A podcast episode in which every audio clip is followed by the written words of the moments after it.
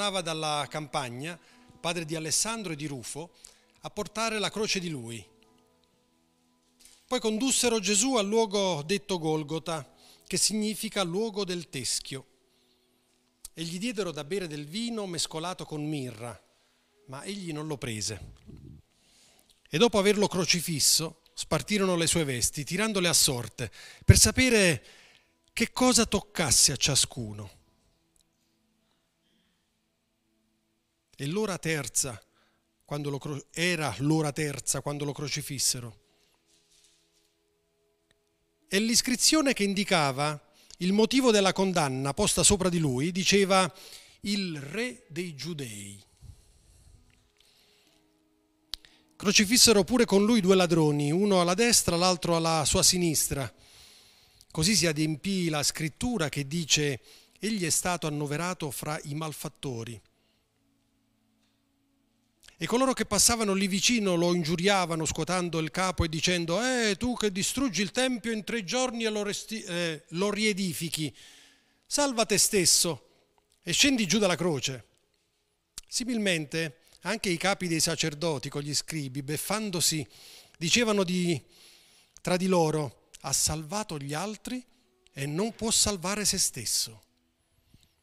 Il Cristo, il Re di Israele, scenda ora dalla croce affinché lo vediamo e crediamo. Anche quelli che erano stati crocifissi con lui lo ingiuriavano. Poi venuta l'ora sesta, si fece buio su tutto il paese fino alla, all'ora nona. E all'ora nona Gesù gridò a gran voce dicendo, Eloi, Eloi lama, sabachthami che tradotto vuol dire Dio mio, Dio mio, perché mi hai abbandonato? E alcuni degli astanti, udito ciò che dicevano, ecco, egli chiama Elia. Allora uno di loro accorse, inzuppò una spugna nell'aceto e, gli porse, e gliela porse su una canna. Gli diede da bere dicendo, lasciate, vediamo se viene Elia a tirarlo giù. Ma Gesù, emesso un forte grido, rese lo spirito. E allora il velo del Tempio si squarciò in due, dall'alto in basso. E il centurione che stava di fronte a Gesù, visto che dopo aver gridato così aveva reso lo spirito, disse, veramente quest'uomo era il figlio di Dio. Vi erano pure delle donne che guardavano da lontano. Fra di esse vi erano Maria Maddalena, Maria madre di Giacomo, il minore e di Iose e Salomè, che lo seguivano e lo servivano quando, da quando era in, in Galilea. E ce n'erano molte altre che erano salite con lui a Gerusalemme. È il punto più basso. È il punto più basso. Più in basso di così Gesù non poteva scendere, non poteva andare. E ha deciso di farlo per noi, l'ha deciso di farlo per me, ha deciso di farlo per te. Il punto più basso. C'è stato un momento difficile sulla croce per lui, perché a un certo punto era la, questione, la circostanza, la situazione era insopportabile. E lui stesso ha, ha gridato, padre, padre, ma dove sei? Che sta succedendo? Gli avevano dato un po' di aceto perché potesse anestetizzare il dolore in fondo, eh? questo era il senso. Dice bevi un po' di aceto così ti, ti anestetizzi un po'. Ma Gesù è andato fino in fondo. Gesù non si è chinato e non si è compromesso. E nel momento in cui ha gridato al Padre, questa è una cosa che gli chiederò quando lo vedrò, se lo vedrò. Alcuni dicono è il momento in cui non vedeva più il Padre, non lo percepiva più, non lo sentiva più. Era il momento in cui dove, nel quale probabilmente si è sentito solo si è sentito abbandonato, si è sentito lasciato lì. Ed è in quel momento che lui ha gridato con forza. Papà, dove sei? È come quando un bambino chiama suo padre. Papà, dove sei? Non era più una questione di Gesù. Ho bisogno di papà. Papà, dove sei? Papà, dove sei? E così è morto sulla croce. Ha dato il suo spirito.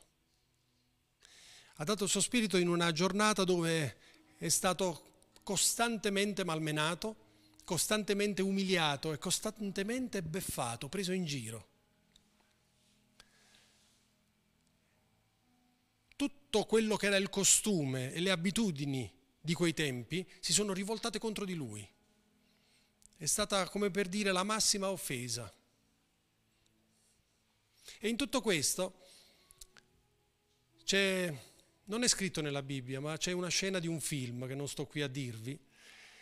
Durante la crocifissione di Gesù si vedeva un personaggio vestito di nero che guardava Gesù andare verso la morte ed è l'unico che non lo ha preso in giro, è l'unico che ha temuto e ha detto ma questo sta andando veramente lì, ma lo fa davvero? Dice no, no, non ci arriverà fino lì. E si vedono, si vede nella scena questo individuo che segue nella folla Gesù. È una raffigurazione di Satana che segue Gesù perché forse lui ha capito cosa sta andando a fare questo qui. Tutti gli altri non l'hanno capito. Tutti gli altri hanno vissuto una grande situazione di goduria particolare nel vedere un povero malcapitato essere crocifisso per tutte le cose che ha detto e che non si sono adempiute. Quello che Gesù faceva, Gesù lo praticava. Ma solo chi lo segue col cuore riesce a percepire questo da parte di Gesù. Solo chi lo segue con attenzione riesce a vedere questo. I farisei non se ne sono accorti, i romani meno, i coetanei suoi meno. Un pugno di suoi fedeli, di suoi discepoli lo hanno seguito per tutto il cammino, ma c'è gente che ha mangiato di pani e dei pesci. C'è gente che ha visto morti resuscitare mi sono detto, ma dove erano quelli quando Gesù stava andando sul Golgota? Dove erano quelli che si erano portati i pani a casa? Per dire, avete quanti pani, quanti pesci, c'ha chi? Eh? Dove erano quelli che hanno visto Lazzaro uscire dalla, dalla tomba? Dove erano quelli che hanno visto le guarigioni di lebrosi? Dove, dove erano quelli che hanno visto gli storpi, i bambini toccati, i, i bambini liberati dai demoni. Dove erano tutti questi?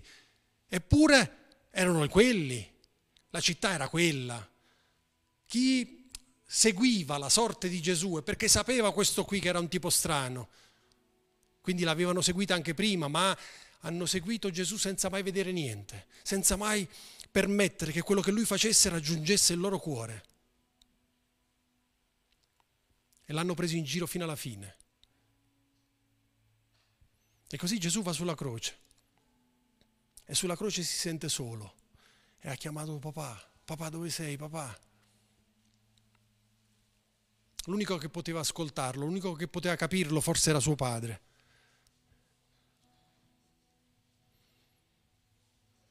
Ed è stato in quel momento che lui ha reso l'anima, ha reso lo spirito, è morto. Sapete, la crocifissione non prevede la morte prima delle 15-24 ore di agonia, perché nessun punto tuo vitale viene colpito. I chiodi nelle mani non per forza ti uccidono, i chiodi nei piedi non ti uccidono, ma ti fanno soffrire perché ti mettono in una posizione dove tu non riesci a non trovi respiro, non trovi pace, non trovi serenità, non trovi dove girarti, non trovi dove metterti. È un qualcosa di atroce. Eppure Gesù a un certo punto muore. È come se qualcuno dall'alto ha detto adesso basta. Ok, io ho capito chi sei, figlio mio. Gli altri non per forza, ma io ho capito chi tu sei. E allora sapete cosa? Il padre è sceso. Voi vi direte dove è sceso? L'ho letto. A un certo punto la cortina del Tempio si è strappata dall'alto verso il basso. Il luogo santissimo è diventato visibile. Chiunque osava vedere il luogo santissimo fuori dalle prescrizioni di Dio moriva, compreso il sacerdote. In quel momento lì Dio scende e dice, mio figlio vi ha dimostrato quanto io vi ami. Io mi sono compiaciuto in mio figlio. E in virtù di questo noi oggi possiamo dialogare. In virtù di questo oggi voi potete venire da me e io vengo da voi e discutiamo. Non ci siamo meritati niente non ci siamo meritati niente. Eppure il Signore ci ha dato tutto. Non abbiamo fatto niente perché il Signore potesse dire bravo Roby, c'era mio figlio ma c'eri anche tu. No, noi non c'eravamo e non ci siamo forse nemmeno oggi. Il sacrificio di, di Gesù è qualcosa di incredibile. Un, un, cristiano non può fare a meno della Pasqua. Finché Gesù non ritorna non possiamo fare a meno di questo periodo. Il punto più basso. E domenica sarà il punto più alto. Il punto più basso e il punto più alto, la grandezza e la potenza della manifestazione dell'amore di Gesù Cristo.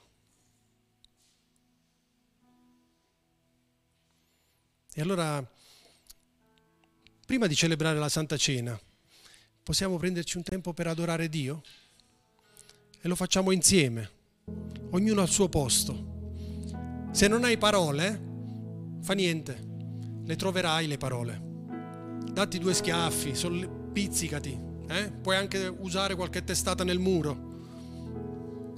Trova le parole per lodare e per celebrare Dio. È meglio arrivare da lui con la testa rotta che non arrivarci proprio.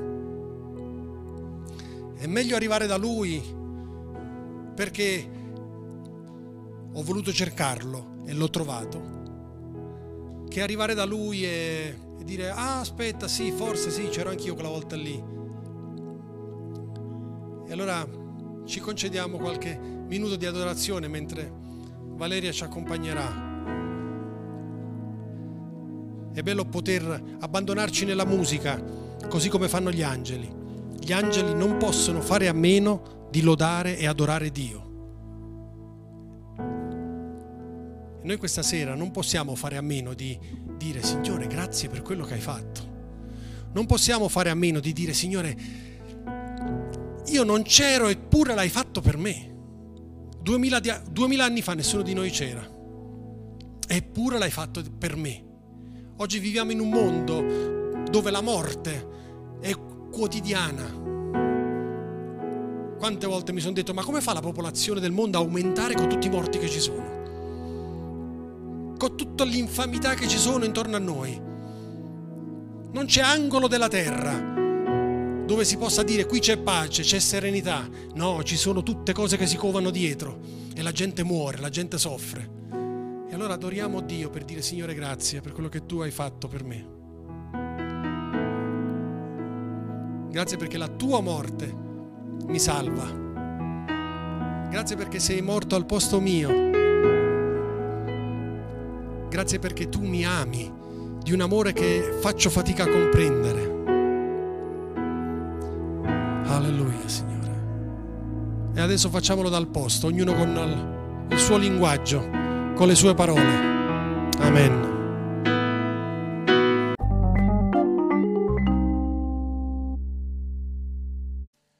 Questa mattina leggeremo dal Vangelo di Luca, dal capitolo 24, quanto è stato già detto, o quanto almeno abbiamo già sentito nella preghiera di qualcuno. Vangelo di Luca, capitolo 24. Ma il primo giorno della settimana, la mattina prestissimo, esse si recarono al sepolcro portando gli aromi che avevano preparati e trovarono che la pietra era stata rotolata dal sepolcro.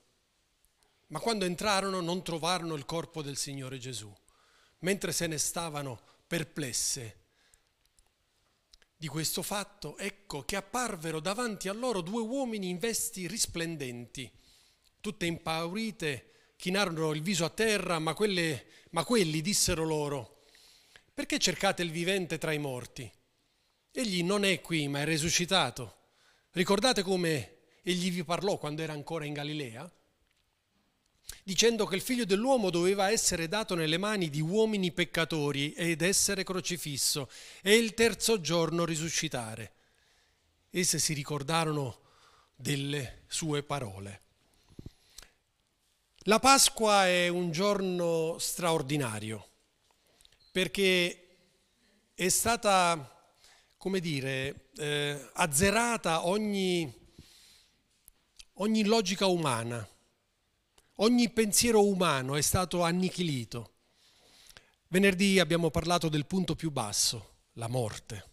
Oggi parliamo del punto più alto, la resurrezione. E in questi due punti, o almeno tra questi due punti, ci siamo noi,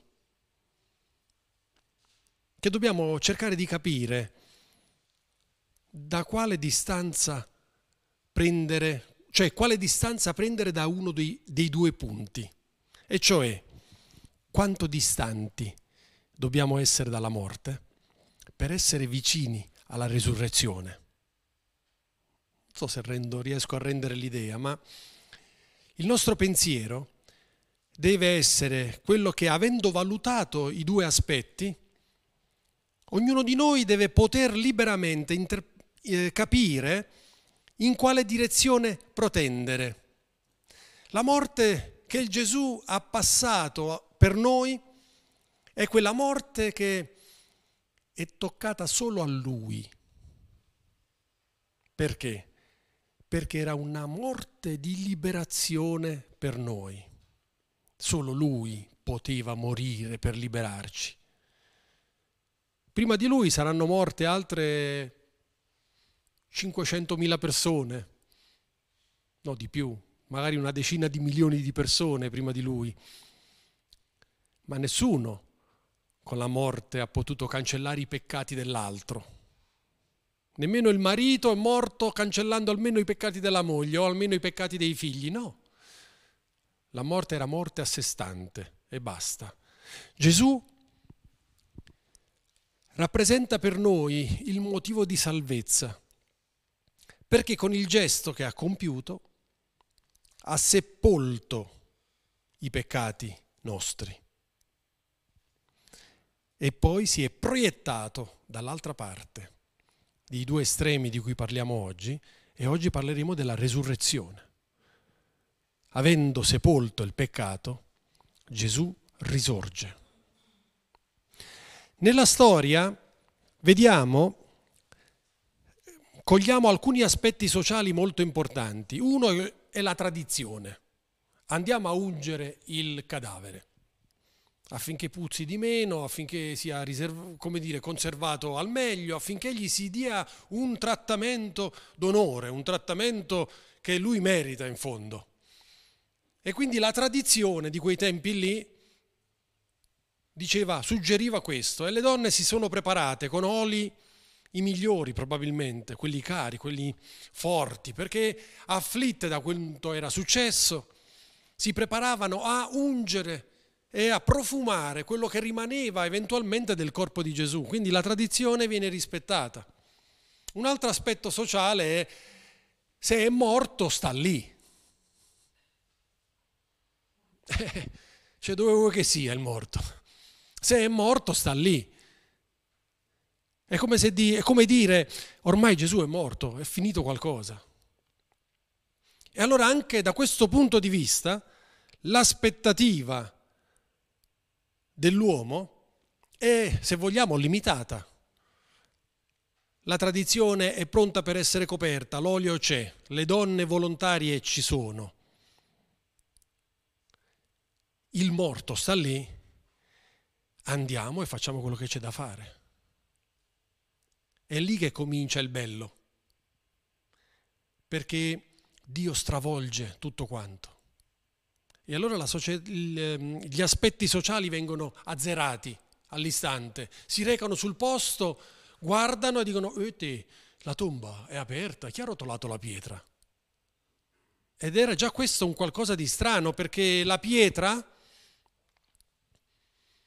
non era una, quella che noi possiamo immaginare, qualcosa che sposti con la mano, era qualcosa di grosso, qualcosa che richiedeva forza di uomini, tanti uomini per spostarla e quindi è successo qualcosa di strano, la porta è aperta. Chi ha aperto? Chi ha spostato la pietra? Non può essere stato uno, deve essere stato un gruppo di persone, ma chi? E non solo. Quando si entrano, e dov'è il morto? Non c'è il morto ogni aspetto sociale viene stravolto, non c'è il morto, cade il panico, cade il dubbio, cade il, so, la paura, cade lo sgomento in queste donne. Tutto è stravolto, non funziona niente di quello che normalmente sarebbe dovuta essere la nostra mattinata. Gesù non c'è. Non si riesce ad arrivare a pensare che Gesù è risorto perché noi siamo legati alle nostre circostanze, siamo legati al nostro modo di essere razionali e nel momento in cui vediamo la tomba vuota, l'ultima cosa possiamo, alla quale possiamo pensare è che, che Gesù ce l'aveva detto, caspita. E allora due schiaffi a te che ti sei preparata l'olio a casa, cosa ti prepari l'olio? Hai contato i giorni, siamo al terzo. Pensavi di trovarlo ancora là dentro? Beh sì, tutti pensavamo di trovarlo ancora là dentro e di andare a fare qualche, come dire, un servizio utile a colui che ci ha, ci ha fatto vedere tante cose belle. La tomba è vuota e lo sgomento necessita dell'intervento di Dio ancora una volta, cioè qui le persone, angeli vestite da persone, che dicono ma in fondo cosa siete venuti a cercare? Siete venuti a cercare colui che è risorto? Colui che risorge non sta tra i morti. Hanno bisogno di, come dire, un accompagnamento e ognuno di noi ha bisogno di questo accompagnamento perché non è facile accettare la realtà di Dio. È facile capirla, se leggete, quanto tempo ci abbiamo messo? Un 30 secondi a leggere? Eh? Leggere, ah ok, la deduzione Gesù è risorto. Ok, adesso invece dobbiamo capire che Gesù è risorto. Dobbiamo realizzare che Gesù è risorto e questo è difficile.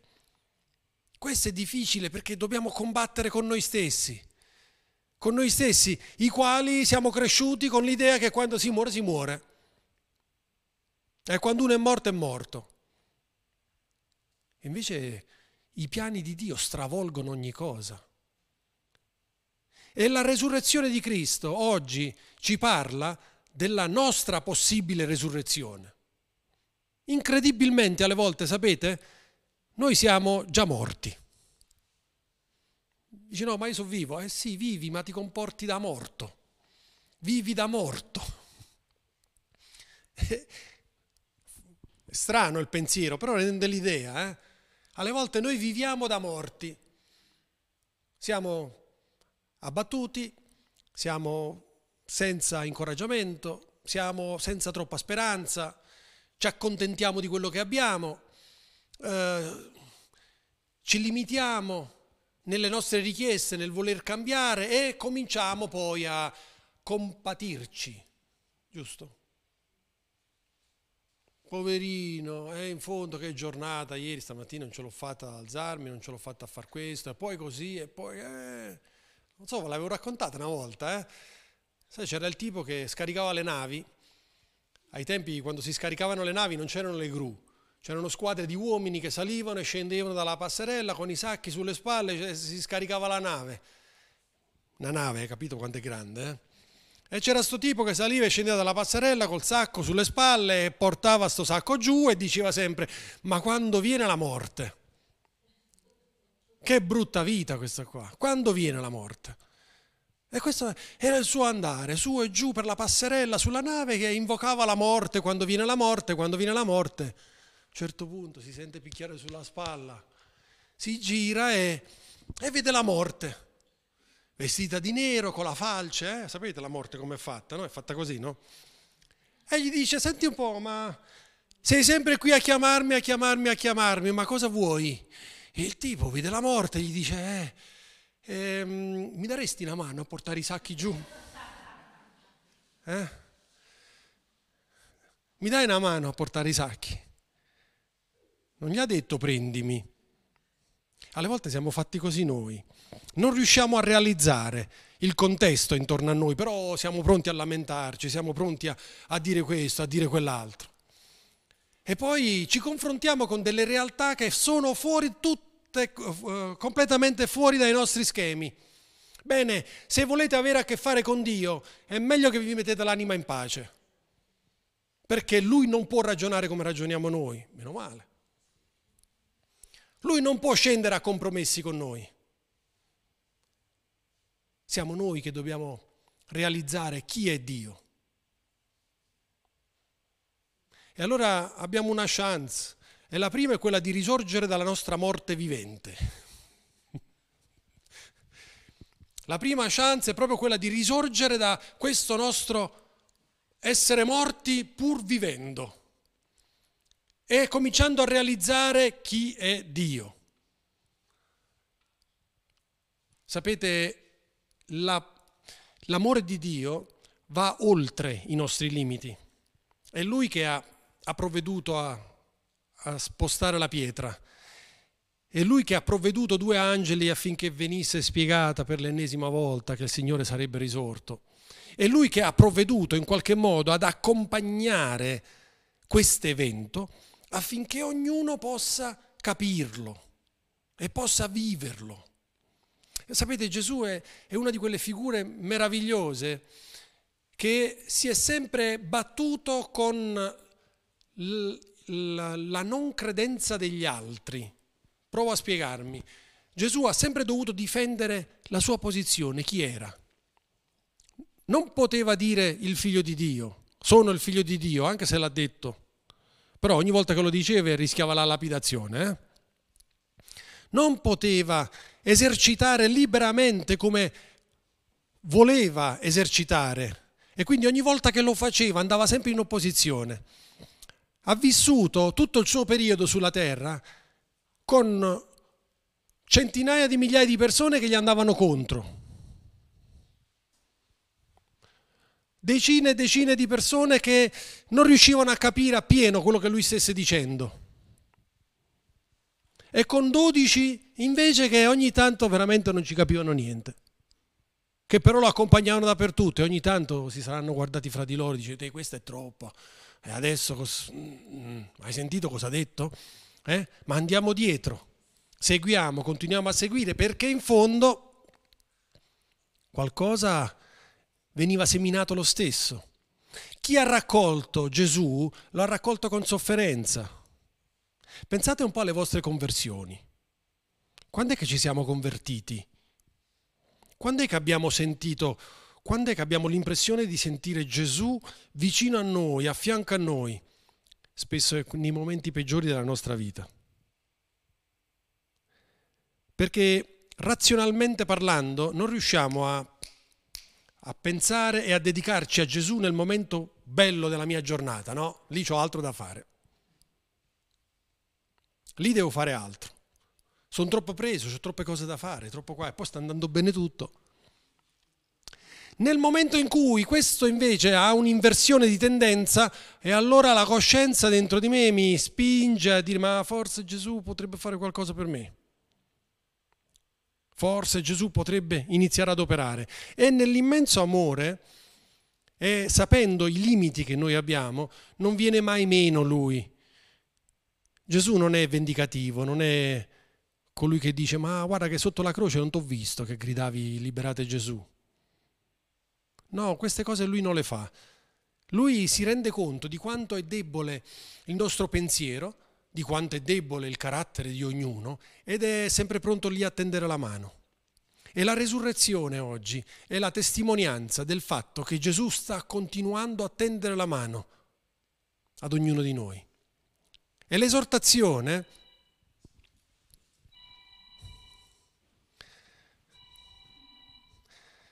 Non è Gesù, non è Gesù.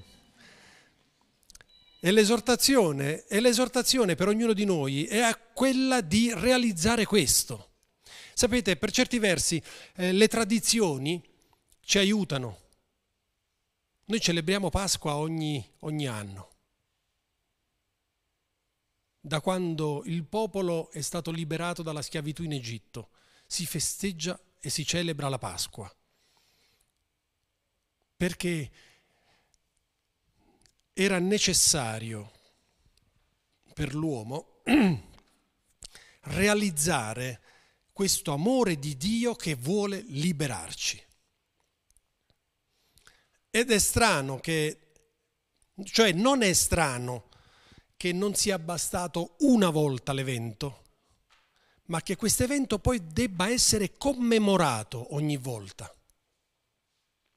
Sono, sono sicuro che se non avessimo celebrato più la Pasqua dai tempi dei tempi, forse già io oggi non sarei qui. Forse già io non sarei qui. La celebrazione, la commemorazione va oltre la nostra debolezza umana. E allora il, il recitare la parola di Dio è il vivere le, le, le cerimonie particolari che Dio ci ha lasciato, e intendo la Pasqua, intendo la Santa Cena, ci aiutano e spingono la nostra coscienza a riflettere. La resurrezione di Cristo va proclamata, va proclamata non tanto agli altri, ma va proclamata dentro di noi. Tu non puoi proclamare a un altro quello che non risuona dentro di te. Tu non puoi dare testimonianza a nessuno se non stai vivendo qualcosa con Dio. Tu non puoi essere, non puoi dare speranza a un altro se tu la speranza non ce l'hai. E allora la commemorazione di oggi possa per noi significare pronto a ripartire, pronto a risorgere oggi da questa mia morte vivente in virtù del fatto che so che Gesù Cristo, avendo sepolto i peccati, mi ha liberato ed essendo lui risorto, mi ha dato la prova certa che questo è adempiuto. L'adempimento della salvezza è certificato dalla resurrezione di Cristo e dal fatto che ognuno di noi è libero di poterlo vivere, di poterlo sperimentare. E questo per noi è importantissimo, questo per noi è meraviglioso. Siamo delle persone diverse se facciamo della resurrezione il nostro leitmotiv della giornata. Cristo è risorto. Cristo è risorto. E Ognuno di noi è chiamato a risorgere lui, con Lui. E possiamo farlo solamente se decidiamo di vivere dentro. E quindi se il tuo momento, come dire, della, della tua vita è basso, non devi preoccuparti. Il Signore è vicino a te, il Signore ti accompagna, il Signore vuole aiutarti a superarlo, ma a non venir meno nel momento basso non venir meno nel momento difficile, perché è proprio lì che abbiamo bisogno di realizzare Dio, di realizzare la sua grandezza. E allora cosa succede? Succede che nella resurrezione si riaccende la nostra speranza. Si riaccende la nostra speranza e riprendiamo quota e andiamo avanti perché ognuno di noi è riservato un'eternità. Non siamo venuti per vivere questo periodo e poi semplicemente aspettare la morte e cercare di capire dove andiamo a finire. Ma ognuno di noi è venuto per realizzare chi è in Cristo. E in Cristo non c'è fine, in Cristo non c'è morte. E questo è il messaggio più bello della, della Pasqua. Che non solo Cristo è risorto, ma il messaggio di Pasqua vuol dire risorgi pure tu, datti una mossa, muoviti, che Gesù è alla destra del Padre, è duemila anni che lo diciamo, e lui sta lì. E il fatto è che ci vorrebbe anche noi lì. E quindi non è solo una questione di Gesù risorto, ma è una questione io devo risorgere. Io devo risorgere e vi dico, e ci dico, mi dico, dico a tutti, non aspettiamo di morire perché quando saremo morti sarà troppo tardi. Noi non abbiamo il potere di sconfiggere la morte. È la morte che crederà di, sconfig- di, che crederà di sconfiggerci. Ma noi possiamo risor- eh, risorgere dalla morte prima ancora di morire. E nel momento in cui ognuno di noi accetta Cristo e vive Cristo, è risorto è risorto. E la morte non ci fa più paura. E la morte diventa un, una paginetta da girare così. Se quelle delle Bibbie poi sono belle perché sono sottilissime. Se le giri troppo forte ti si strappano. Eh? Ok, noi vogliamo risorgere. Per risorgere dobbiamo farla adesso. Colui che penserà, vabbè, quando morirò risorgerò. No, quando morirai sarai morto. Risorgi adesso. Risorgi adesso e celebra Gesù che ti ama, che ha dei progetti per te e che ti vuole benedire. La nostra vita deve essere entusiasmante. e lo so che non è facile, ma è per quello che il Signore ci ha dato una chiesa, perché quando sono a terra io, sei forte tu. E quando è a terra lui, sei forte tu. E quando è a terra lei, è forte l'altro. E diventa una catena. Diventa come un domino forte. Siamo tutti collegati, anche distanti ma collegati. E questa diventa la nostra forza. La nostra forza.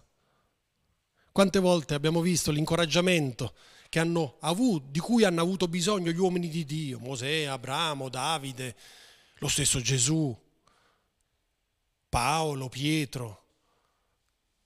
Non erano dei superuomini, erano uomini come noi, anzi,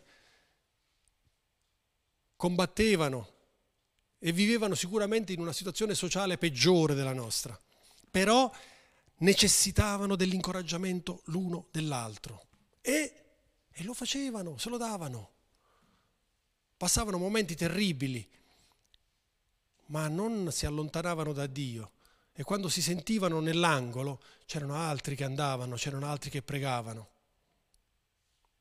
La risurrezione di Cristo deve, esserci, deve essere il motivo della nostra fede, oggi più che mai. Oggi più che mai. E non abbattiamoci, perché niente è perso, niente è sconfitto. Paolo diceva io posso ogni cosa in colui che mi fortifica. Lo possiamo anche noi. Se lo dicevo a lui, posso dirlo anch'io. Se lo dico io, potete dirlo anche voi. Io posso ogni cosa in colui che mi fortifica. E questa è la mia gioia. E alle volte le prove, alle volte i momenti difficili ci purificano un po'. Ci purificano un po'. Ci purificano. Ci tolgono da dosso cose che andavano tolte e quindi non dobbiamo temere. ma il fatto che Dio ci ama ci deve spingere in avanti. E allora il mio invito per oggi ad ognuno di noi è che possiamo risorgere. Risorgiamo oggi insieme a Gesù Cristo. E da oggi possiamo essere migliori di prima, migliori di un'ora fa quando siamo entrati. Possiamo essere più forti, più gioiosi, più capaci di realizzare il piano di Dio e più, come dire, sensibili alla presenza di Dio che è vicino a noi. Ognuno di noi le ha passate di tutti i colori, ma sei qui, non sei morto. E oggi puoi risorgere nel nome di Gesù. Il Signore ci benedica. Amen.